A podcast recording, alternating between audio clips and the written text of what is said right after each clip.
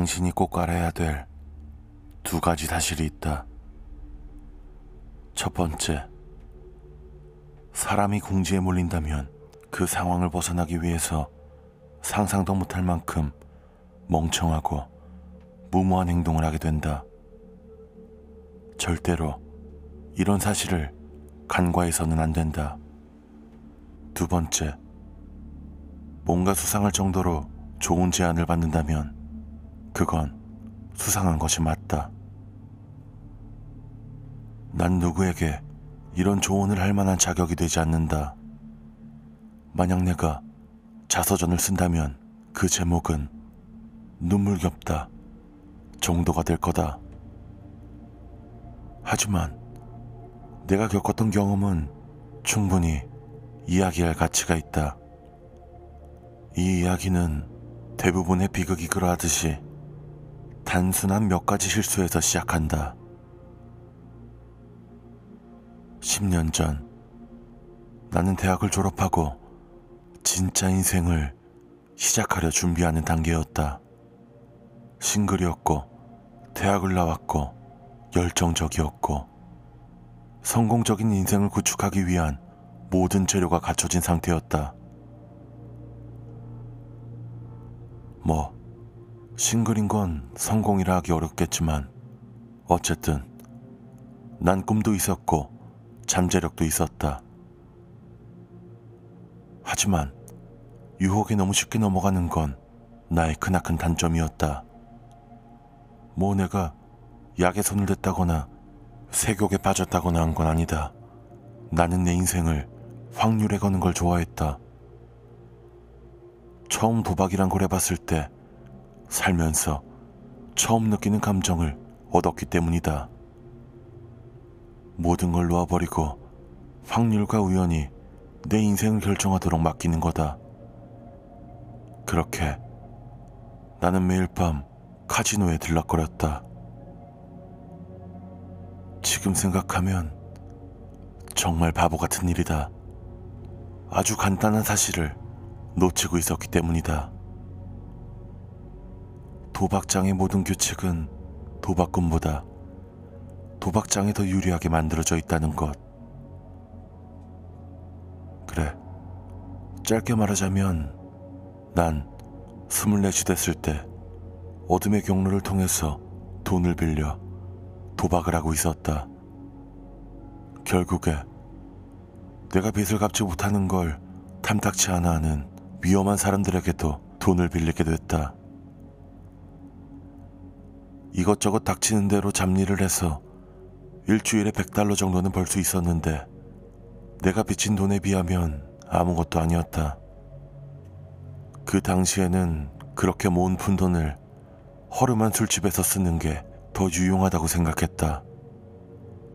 그래서 난 결국 그렇게 했다. 싸구려 술 몇 병이면 내가 처한 상황을 잊을 수 있었으니까. 그러던 어느 날 술집 뒷골목에 무릉덩이에 빠진 채로 정신을 차린 적이 있었다. 내 몰골은 말할 수 없을 정도로 엉망진창이었다. 머리 위에서는 술집 네온 사인이 윙윙거리는 소리가 들렸고 얼굴에 닿는 더럽고 차가운 물은 내 정신을 번쩍 들게 만들었다. 그 남자를 만난 건 내 인생이 바닥에 바닥을 쳤다고 생각했던 그때였다. 이봐요, 친구. 괜찮아? 좀 도와줘야겠네.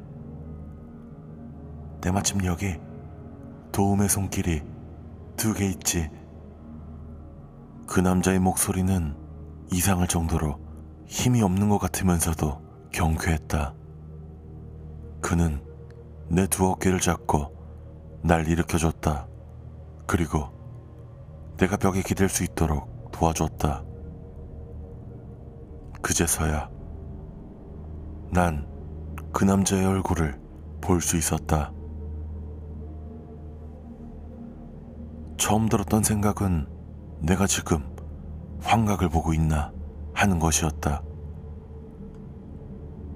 그는 정말 이상했고 그 장소와 어울리지 않았다. 나를 구해준 그 남자는 키가 2미터는 될 정도였는데 뭔가 스파게티 한 묶음이 생각나는 체형이었다. 길쭉하고 마른 몸. 그가 입고 있는 새로 줄무늬 양복은 그의 몸에 딱 맞았다. 마치 몸에다가 옷을 그려놓은 듯한 착각이 들 정도였다. 그리고 목에는 어울리지 않게 크고 못생긴 나비 넥타이를 하고 있었다. 그의 얼굴은 조금 창백했고 검은 머리는 깔끔하게 가르마를 태웠다.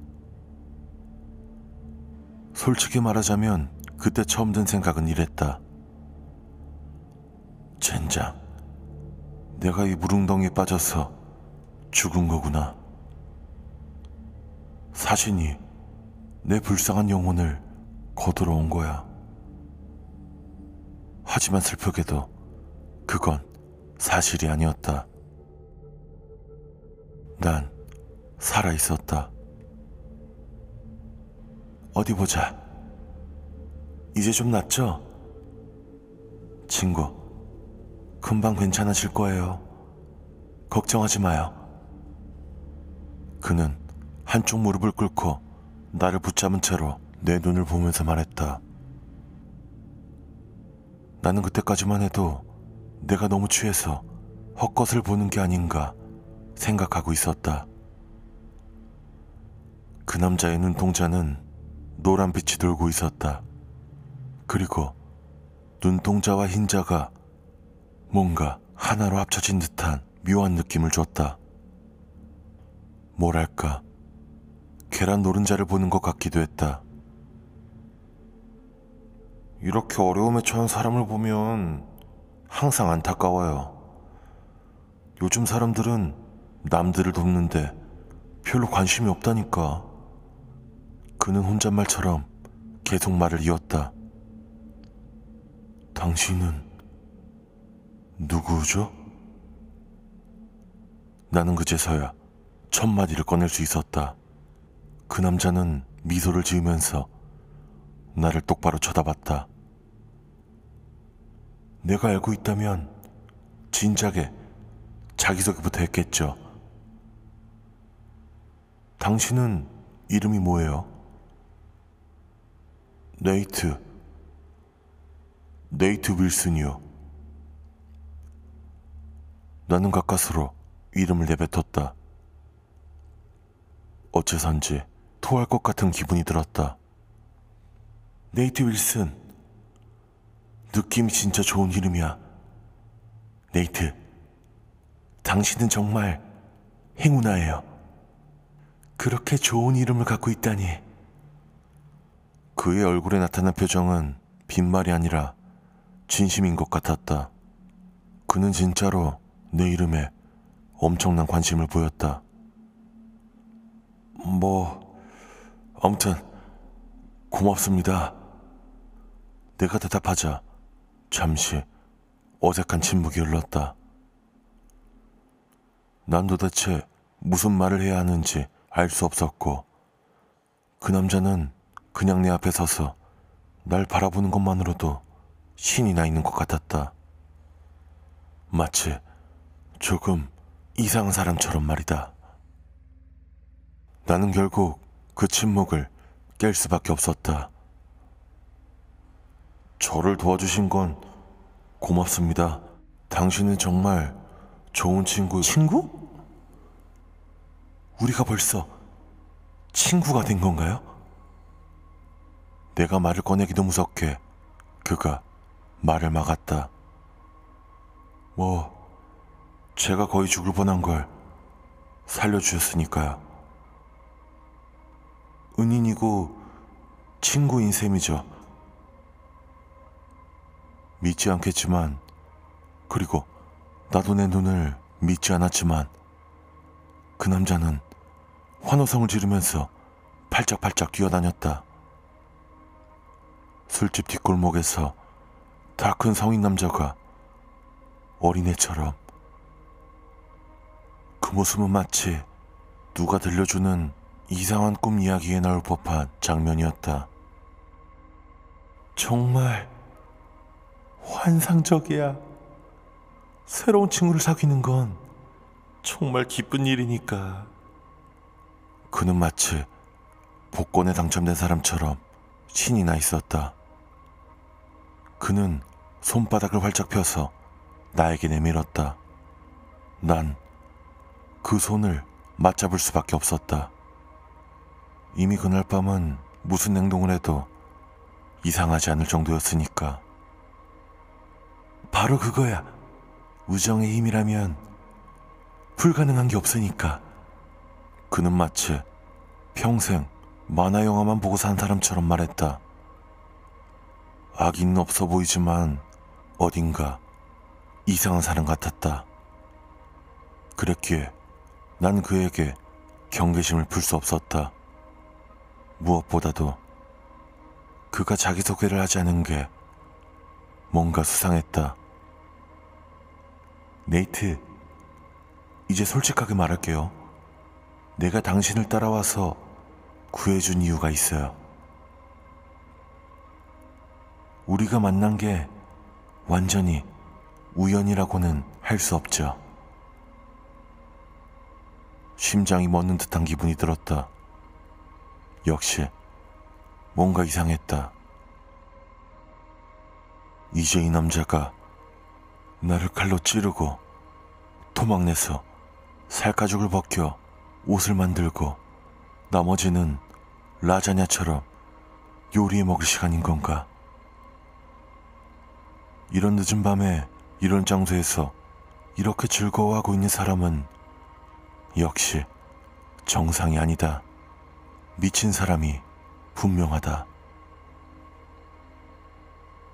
하지만 난 그에게 저항할 수 없을 만큼 취한 상태였다. 그래서 이젠 나를 죽일 차례냐고 힘없이 물어볼 수밖에 없었다. 그는 그 말을 듣자 충격을 받은 표정이었지만 곧 웃음을 터뜨렸다. 살인자가 이렇게 친절하게 대하는 건 말도 안 되죠. 그의 대답에 난 내 몸을 원하는 거냐고 다시 물어보게 됐다. 맙소사. 절대 아니에요. 네이트. 오해하지 말아요. 당신이 못생기거나 그런 건 아닌데, 내가 그런 취향은 아니라서. 난 조금씩 짜증이 나는 걸 느끼면서 다시 물었다. 그러면 당신 같은 사람이 뭐하러 나 같은 인간을 도울 이유가 있나요? 그 남자는 잠시 말을 멈추고 생각했다. 적당한 단어를 찾는 것 같은 모습이었다. 그는 이곳저곳을 둘러보다가 말을 이었다. 네이트, 술집 안에서 일어났던 일들 어디까지 기억나요? 난 하나도 기억이 나지 않는다고 솔직하게 대답했다. 당신은 바텐더에게 소리를 지르고 있었어요. 엿들으려고 한 건 아닌데 나한테도 들렸고 뭐 돈 문제를 이야기하고 있었던 것 같은데 그 남자는 다리를 건들거리면서 말했다. 그의 말을 듣자 조금씩 아까의 기억이 파도처럼 밀려오기 시작했다. 빚, 빚, 빚. 난 바텐더에게 돈 문제를 이야기했는데 나를 탓하는 대답만이 돌아왔고 결국 내가 그에게 달려들자 덩치 큰 남자들이 나를 뒷골목에 던져놓았던 것이다. 뭐 그건 제가 알아서 할 문제니까 신경 쓰지 마세요. 난 창피하면서 대답했다. 그런데 네이트, 그걸 해결할 만한 방법이 있어요. 난 괜한 참견 발라는 뜻으로 그를 노려봤다. 그는 말없이 양복 안주머니에 손을 넣었다. 난 눈앞이 아득해졌다. 이 사람, 내가 돈을 빌렸던 조직에서 보낸 사람이구나. 내 얼굴에 총알을 박아 놓으려고. 네이트, 당신은 내 베스트 프렌드니까 어려운 친구가 있으면 서로 돕는 거 맞죠? 그가 안주머니에서 꺼낸 건 권총이 아니라 지폐 다발이었다. 이 정도면 충분할까요? 난 다시 이 모든 게 꿈이라는 생각을 하기 시작했다. 그러면서도 그 지폐 다발을 받아들고 세어보기 시작했다. 2만 달러. 내가 빌린 돈을 다 갖고도 남을 정도였다.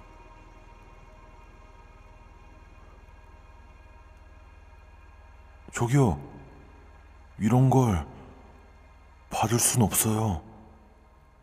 난 지폐 다발을 내밀면서 혼잣말인지 입에서 나오는 말인지도 모르게 그에게 말했다. 그는 다시 미소를 지으면서 내 쪽으로 돈을 밀었다. 나보다 훨씬 더 이 돈이 필요할 거니까요, 네이트. 내가 맨정신이었다면 그 돈을 받았을 리 없다. 하지만 만취한 상태의 나는 좀 더 현실적이었다. 그렇다. 난 궁지에 몰린 사람이었다. 그 궁지에서 이 돈만 있다면 탈출할 수 있다. 첫 번째, 사람이 궁지에 몰린다면 그 상황을 벗어나기 위해서 상상도 못할 만큼 멍청하고 무모한 행동을 하게 된다. 절대로 이런 사실을 간과해서는 안 된다. 나는 대체 왜 이런 큰 돈을 나에게 주는 거냐고 물었다. 다른 질문은 생각도 나지 않았다. 나는 네이트 당신이 마음에 드니까. 그리고 남들을 돕는 것도 좋아하고. 난 왜 모르는 사람에게 이런 큰 돈을 주는 거냐고 물었다. 그 남자는 친구끼리 그럴 수 있는 거라면서 너무 생각하지 말고 일단 돈을 받으라고 했다. 나는 지폐 다발을 받아든 채 벽에 등을 기댔다. 이건 내가 지금 처한 상황을 벗어날 수 있는 탈출구와도 같았다. 이건 제가 꼭 갚을게요.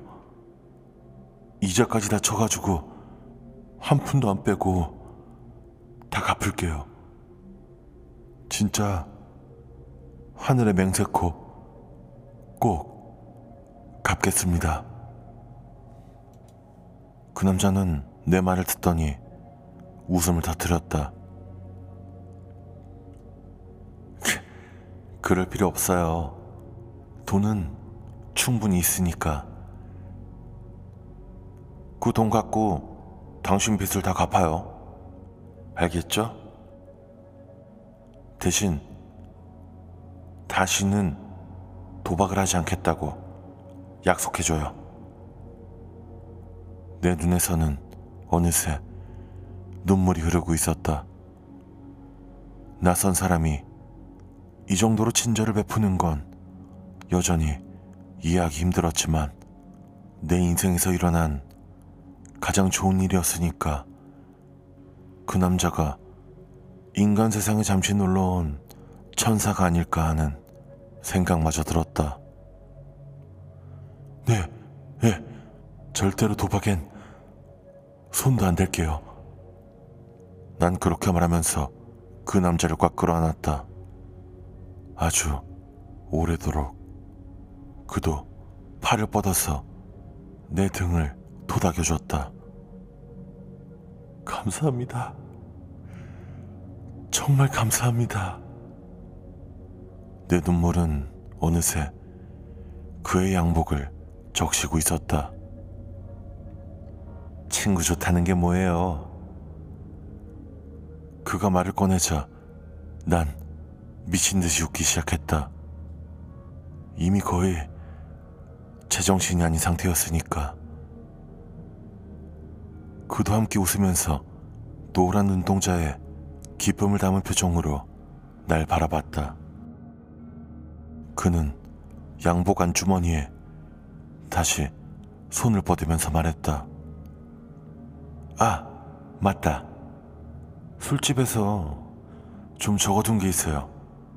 그냥 좀 도움이 될까 해서. 그 남자가 건네준 것은 팜플렛만한 사이즈로 접은 종이 한 장이었다. 난 그게 뭔지 확인도 안 하고 지폐 다발과 함께 안쪽 주머니에 챙겨 넣었다. 그리고 다시 그에게 고맙다는 말을 반복했다. 정말 감사합니다. 제가 해드릴 수 있는 게 뭐라도 없을까요? 당신은 정말 제 목숨을 구했어요. 뭐든지 말씀하세요. 당신 소원은 제가 뭐든지 다 들어줄게요. 그 남자는 깊은 생각에 빠진 듯 턱을 매만지며 말했다. 소원을 뭐든지 다 들어준다. 정말 참기 어려운 제안이네. 윌슨 씨, 좀 기다려봐요. 뭐라도 생각해낼 테니까. 그는 그렇게 말하고 휘파람을 불면서 딴청을 피웠다. 나는 다시 웃음을 터뜨렸다. 지금 상황이 너무 어이없었기 때문이다. 싸구려 술집의 뒷골목에서 흙탕물을 뒤집어 쓴 채 눈물을 흘리면서 토가 나올 것 같은 걸 참으며 세상에서 가장 행운아라고 생각하고 있다니. 당신처럼 모든 걸 다 갖춘 남자에게는 제가 뭘 해줘야 할까요? 그 남자는 내 말을 듣고 내 눈을 똑바로 쳐다보면서 말했다. 뭐든지요, 네이트. 뭐든지 해줄 수 있어요. 그리고 그는 사라졌다. 정말 우스운 일이자는가. 갑자기 나타난 사람이 인생을 구제해주고 또 갑자기 사라져버린다는 게 마치 해성이 지나가는 것처럼 짧은 순간 밝은 빛이 나타났다가 사라지는 것처럼 난 그 남자에게 받은 돈으로 도박빚과 이자를 모두 갚았다. 돈이 조금 남았지만 그와 약속을 지키려고 다시는 도박에 손을 대지 않았다. 여기까지가 10년 전의 이야기다. 난 급한 빚을 모두 해결한 뒤 마침내 그 남자가 돈과 함께 줬던 종이를 펼쳐보게 됐다. 의미를 알 수 없는 것들이었다. 연도와 날짜, 시간, 장소, 해야 할 일이 적혀 있는 글이었다. 2007년부터 2017년 사이의 날짜가 적혀 있었고, 내용은 복잡하지 않았다. 난 한참을 그 내용이 무엇 의미하는지 해석하려 했었고, 시험 삼아 그 종이에 쓰여 있는 날짜와 시간, 장소를 찾아 적혀 있는 대로 행동도 해봤다. 그리고 나서야 깨닫게 됐다. 그는 사람이 아니었다는 걸. 그는 그 이상의 존재였다.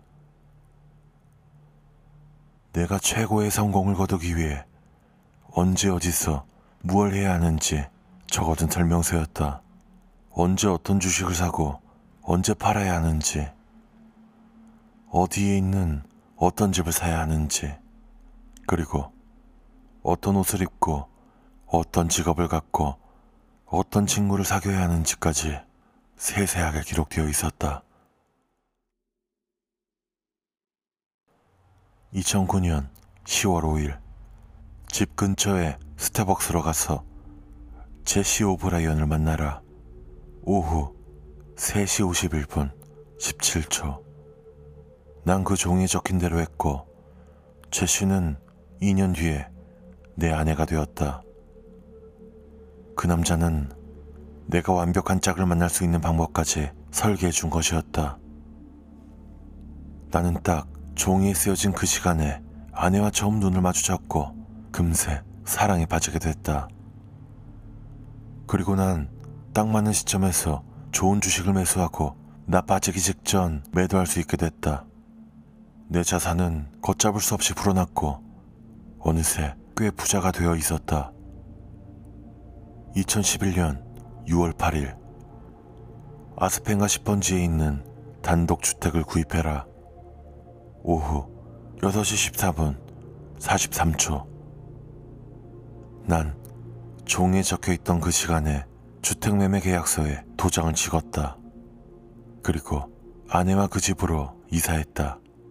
우린 건강했고 행복했으며 서로 사랑에 빠져 있었다. 하지만 뭔가 부족한 듯한 기분이 들었다. 2012년 8월 17일 제시와 함께 아이를 가져라. 오후 8시 31분 19초. 우리는 소중한 딸아이를 얻었고 이름은 에이프릴로 지었다. 아기의 이름마저도 그 남자가 전해준 쪽지에 쓰여 있던 것이었다.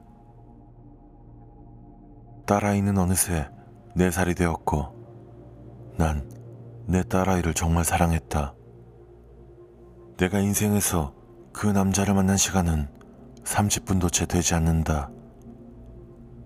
하지만 그는 내 인생을 완전히 바꿔놓았다. 그것도 내가 상상할 수 없을 만큼 좋은 쪽으로 아무 대가도 없이 말이다. 그는 내 인생을 구했다. 그를 만난 지 10년이 넘었고, 그때의 난 만취한 상태였지만 그 순간이 생생히 기억난다.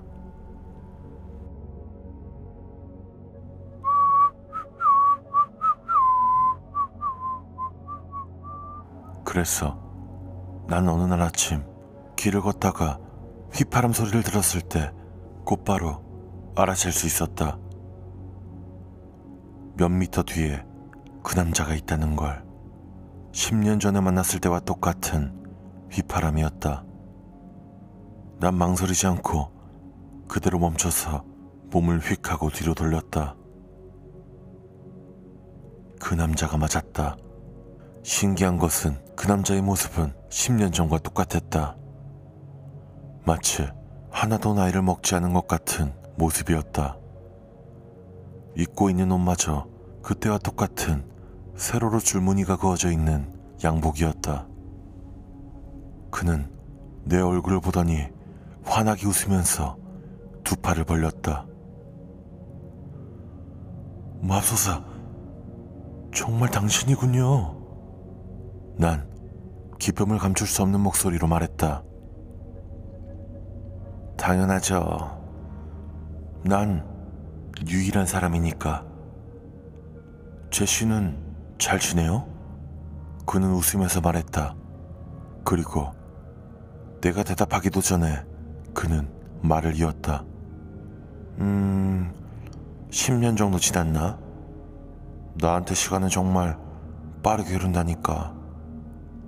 아무튼 내가 당신을 찾아온 건 마침내 내가 원하는 게 뭔지 알았기 때문이에요. 난 무슨 말인지 알아듣지 못했다. 아, 그 외에 10년 전에 뭐든 원하는 게 있으면 소원 들어준다고 했잖아요. 그때는 생각이 안 났는데, 이젠 내가 뭘 원하는지 알겠어. 그제서야 내가 10년 전에 했던 말이 떠올랐다. 아, 아, 물론 기억나죠. 다행이네요. 그래서 제가 뭘 해드리면 될까요? 그 남자는 10년 전과 같은 미소를 지으면서 말했다. 내가 뭘 원하는지 아주 오랫동안 생각해 봤어. 그래. 그리고 결정했어. 네이트, 당신에게 내가 뭘 원하는지.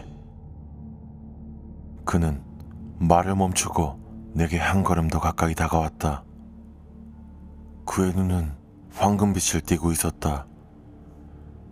네이트, 난 당신의 이름을 원해. 난 거기서 웃음을 터뜨릴 뻔했다. 하지만 그 남자는 농담을 하는 것 같지 않았다. 아주 진지한 표정이었다.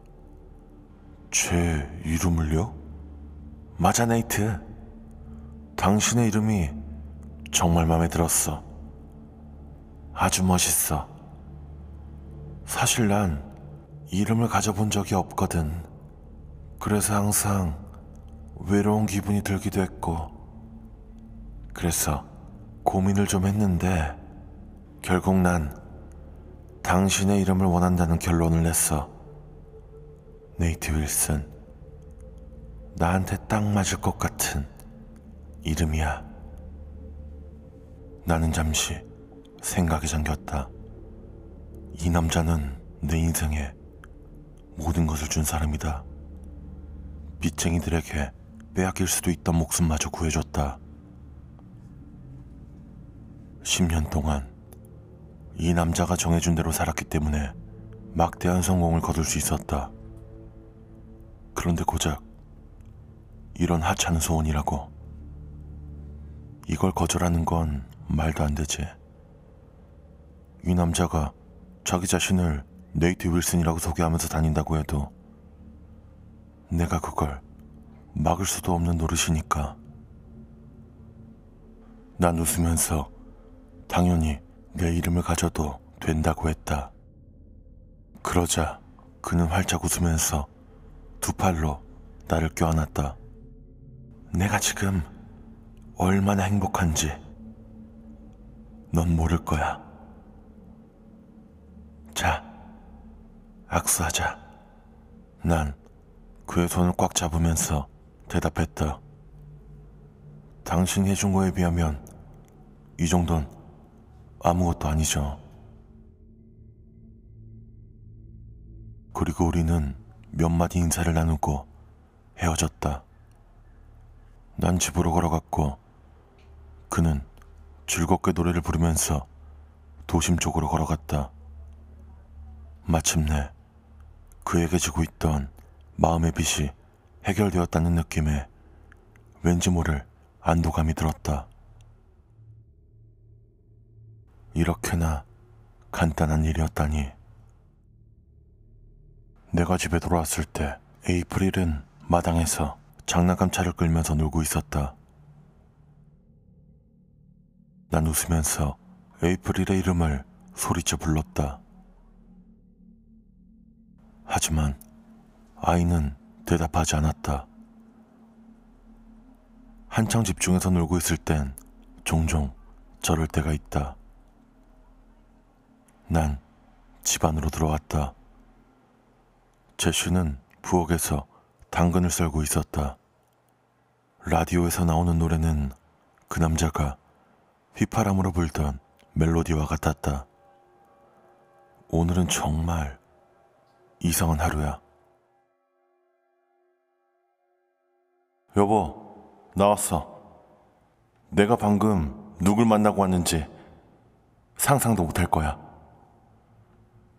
난 들고 있던 가방을 내려놓으며 말했다. 하지만 아내는 내 말에 대꾸하지 않고 하던 일을 계속했다. 여보, 무슨 일 있어? 내가 물었지만 아내는 이번에도 대답을 하지 않았다. 조금씩 걱정이 되기 시작했다. 난 천천히 제시에게 다가가서 어깨에 손을 얹으려 했는데 손이 어깨를 스쳐 지나갔다. 마치 제시가 유령인 것처럼 그게 아니라면 내가 유령인 것처럼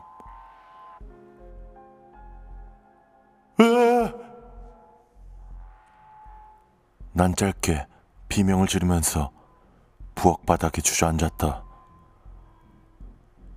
도대체 이게 무슨 일이지? 그때 현관에서 어딘지 익숙한 목소리가 들렸다. 자기, 나 집에 왔어. 제시는 환하게 웃으면서 당근을 썰던 칼을 내려놓고 현관으로 향했다. 그리고 현관으로 다가가서 그를 맞이했다. 늦어서 미안해. 오래된 친구를 만나서 얘기를 좀 하느라고. 그는 집으로 들어오면서 아직 부엌에 있는 나를 바라보고 살짝 윙크를 했다. 노란 눈동자가 박힌 한쪽 눈으로. 제시는 그 남자의 한쪽 볼에 키스했다. 항상 내게 키스를 하던 것처럼. 머리와 심장이 터질 것만 같은 기분이 들었다. 지금 무슨 일이 벌어지고 있는지 이해할 수 없었다. 내가 아무리 소리를 지르고 움직여도 제시는 내 존재를 알아차리지 못했다. 에이프릴도 집 안으로 뛰어들어와서 그 남자에게 안겼다. 제시는 에이프릴을 씻겨야 한다면서 그 남자에게 당근을 마저 썰어달라고 말했다. 그는 제시와 에이프릴이 자리를 비키자 부엌으로 다가왔다. 그리고 부엌칼을 집어들고 아무렇지 않게 당근을 썰기 시작했다. 난 그제서야 그 남자에게 말을 걸었다. 이게, 이게 지금 무슨 일이야? 지금 무슨 말 같지도 않은 일이 벌어지고 있는 거야. 어? 이 괴상한 미친 자식아. 이게 어떻게 된 일이냐고. 그는 대답도 하지 않고 계속해서 당근을 썰었다. 그리고 내게 눈길도 주지 않고 대답했다. 내 이름은 네이트야. 무명씨. 나를 네이트라고 불러줬으면 좋겠는데. 난 화가 나서 그의 어깨를 거칠게 잡아당겼다. 하지만 불가능했다. 그를 만질 수는 있었지만 마치 돌덩어리를 움직이려 한 것처럼 꿈쩍도 하지 않는 것이었다. 나는 화가 나서 그에게 소리칠 수밖에 없었다. 잘 들어.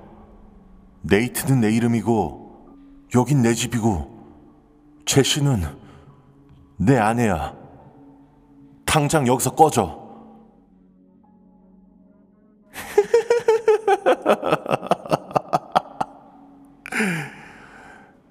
그러니까 그걸 뭔가 잘못 알고 있는 거야. 여기는 네이트 윌슨의 집이고 제시는 네이트 윌슨의 아내고 이건 네이트 윌슨의 인생이라고. 기억 안 나? 우리가 방금 전에 거래를 했기 때문에 내가 네이트 윌슨인 걸? 너? 그래, 넌 이제 그냥 이름 없는 누군가야. 난 말도 안 된다고 소리 지르면서 식탁을 주먹으로 내리쳤다. 그 남자, 네이트 윌슨은 별말 없이 내 손이 있는 자리에 칼을 꽂았다. 칼은 내 손을 그냥 통과했다. 마치 내가 이 세상에 존재하지도 않는 것처럼. 조언을 하나 하지, 이름 없는 사람아. 현실은 당신이 받아들이든 그러지 않든 다가오게 되는 거야. 당신이 벌어들이고 얻었다고 생각하는 건 다 내 지시를 따라서 그렇게 된 거고. 당신은 이 인생의 주인공이었던 적이 없어. 그냥 내게서 조금씩 빌려다가 쓴 걸 뿐이야. 이젠 그걸 내가 돌려받을 때가 된 거고, 이제 너는 나와 내 아내와 내 아이의 삶에는 간섭하지 않았으면 좋겠어. 알겠지? 난 거의 1분을 아무 말도 하지 못한 채 서 있었다. 그리고 힘겹게 말을 꺼냈다. 그래도 다시 그들을 볼 수는 있는 거지. 물론 언제든 볼 수 있지. 하지만 당신을 볼 수 있는 건 나뿐이야. 내가 당신한테만 보일 수 있었던 것처럼 말이야. 기분이 어때? 별로지? 이름도 없고 존재감도 없는 거. 난 그의 대답에 마침내 현실을 깨달았다. 그리고 주저앉아서 울음을 터뜨리고 말았다. 내가 내가 이런 거에 당하다니 이런 병신 같은 네이트 윌슨은 당근을 한 조각 집어먹으면서 말을 이었다. 너무 자책하지 말어. 나를 볼 수 있는 사람을 찾아서 얼마나 오래 돌아다녔는데 당신이 나를 볼 수 있었던 것도 내가 마음에 들어하는 이름을 갖고 있었던 것도 다 당신 잘못이 아니잖아. 뭐 내가 아니었다면 당신의 이름은 낭비였을 거야.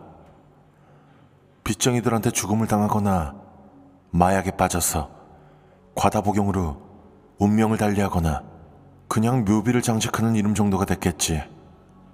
그건 너무 낭비 아니겠어? 난 이제 뭘 해야 하지? 뭐 내가 했던 것처럼 해봐. 당신을 알아보는 사람을 찾아보고 운이 좋으면 한나절 만에 찾을 수도 있겠지. 근데 그게 한 달이 될 수도, 1년이 될 수도 있고, 한 세기가 될 수도 있겠지만 말이야. 당신은 사람의 인내심이 얼마나 대단한 건지 알게 될 거야. 그러다 마침내 나처럼 이름을 얻게 된다면 낭비하지 않고 이름을 잘 사용하게 되겠지.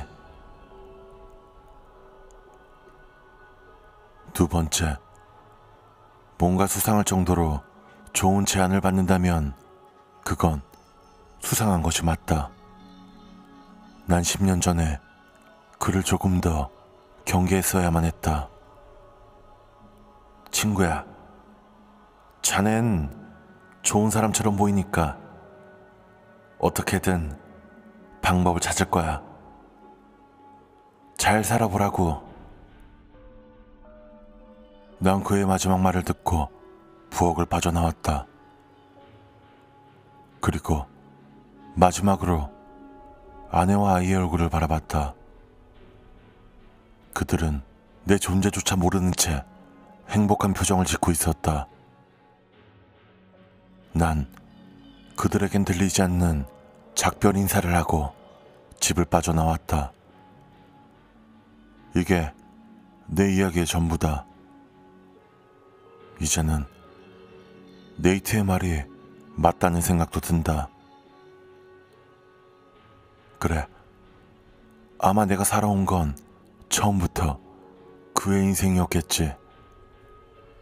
그는 내 인생을, 아니, 네이트 윌슨의 인생을 나보다 더 잘 살아줄 수 있을 거야. 그는 훌륭한 남편, 자상한 아빠일 거야. 나는 더 이상 그 이름에 미련을 갖지 않는다. 하지만 지금까지 내 이야기를 들었다면 당신은 내 존재를 보고 느낄 수도 있다는 거겠지. 그렇다면 나와 대화를 할 수도 있을 거고, 내가 당신에게 뭔가 제안을 할 수도 있을 거야. 당신이 어떤 어려움에 처해 있든 난 많은 것을 할 수 있고 당신을 도와줄 수 있어. 당신에게 대가로 바라는 건 딱 하나야. 아주 작은 하나.